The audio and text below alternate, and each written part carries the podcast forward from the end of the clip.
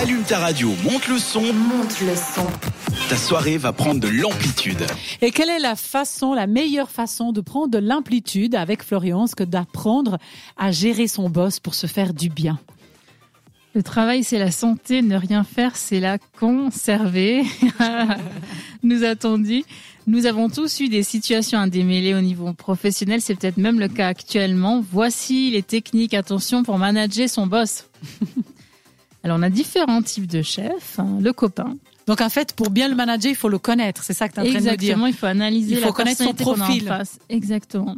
Alors on a le manager copain. Alors, ça peut, alors ça, ça passe, ça a l'air très sympa au début. Il vous invite à déjeuner, très souriant ou souriante, veut vous voir après le travail, vous pose plein de questions sur votre vie intime. Attention. Attention parce qu'il pourra les utiliser contre vous. D'accord. Et après, difficile d'être objectif euh, vis-à-vis de cette personne, en fait, et de pas mélanger le, le privé et le professionnel.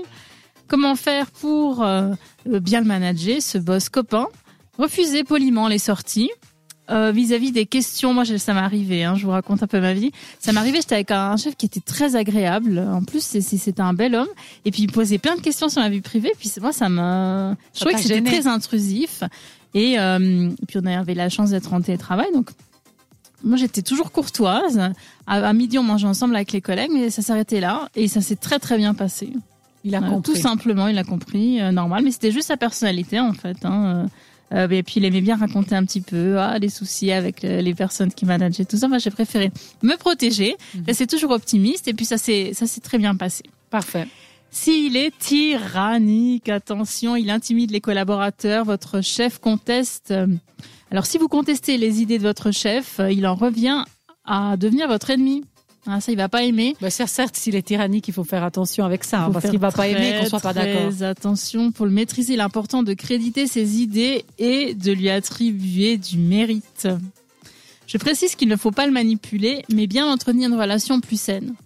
Pas facile la, la relation saine avec des tyranniques, mais oui, il faut essayer. Oui, il faut essayer. On peut aussi essayer l'humour, hein, euh, du genre Michael Myers sort de ce corps ou des petites vannes.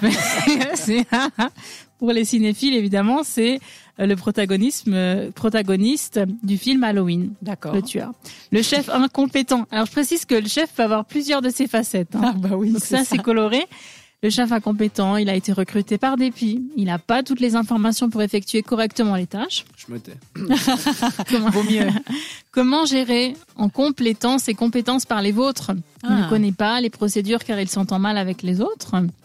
Faites votre petite enquête et revenez avec des éléments. Donc vous lui dites ah tiens peut-être que ça pourrait vous aider euh, ou comme ça de fil en aiguille puis vous en faites votre ami. Le manager robot.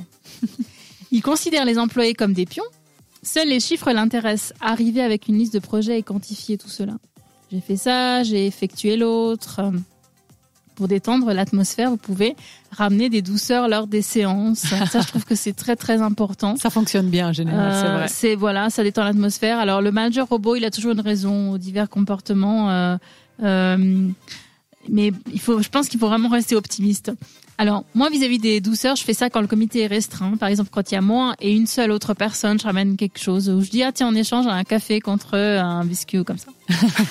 on reste optimiste euh, sans prendre personnellement en compte les atteintes. Peut-être que la personne est juste super stressée, donc faut regarder, faut un petit peu analyser. Si la personne est comme ça, par exemple, euh, désagréable, sèche avec tout le monde, c'est juste que la personne est stressée. Peut-être que son manager à lui ou à elle est aussi comme ça. Donc Lui- il répercute un peu Oui, le stress. qu'il a reçu, il va le donner à ses subordonnés. Ça arrive, ça aussi. Ça, ça arrive.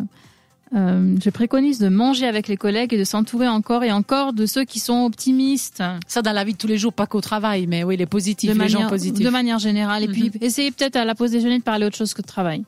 Vous allez vous promener, voilà, vous dites, allez, euh, tiens, bah, je sors aujourd'hui, il fait beau, on va se balader, au fait, ça va la famille, euh, t'as prévu des vacances ou comme ça. Si le supérieur est lourd, Ça, c'est un autre profil. Lourd ou lourde. lourd, lourde, ouais. limitez les interactions. Clairement, on se protège. euh, on limite. euh, en fait, on, on va effectivement communiquer avec la personne, mais, mais, mais vraiment limité. Et je pense que le manager va comprendre qu'on a besoin d'avoir notre sphère à nous, qu'il faut pas euh, enfin, trop interférer encore.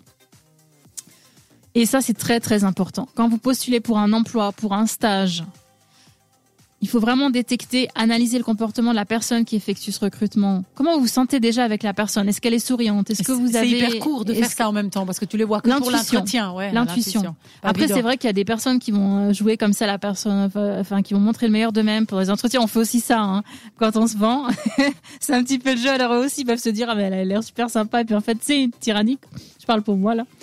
euh, donc, j'ai envie de dire, mais faut quand on a le choix entre divers postes il faut le faire à l'intuition et se dire comment est-ce qu'on se sent avec la personne sur le long terme, si elle est toujours, si on la voit tous les jours, si c'est récurrent. N'oubliez pas, chaque profil a sa solution et les comportements viennent souvent des blessures passées. D'accord. On excuse un petit peu les. Il faut être tolérant, ça fait Toltec, ça. C'est ça. On te retrouve avec euh, le retour vers le futur pour découvrir ce qui s'est passé hein, ce 3 mai après la musique de cette radio. On écoute euh, Étienne Machine et tout de suite Lost in the Fire. Belle soirée sur cette radio. Retrouve Amplitude en podcast sur cette radio.ch.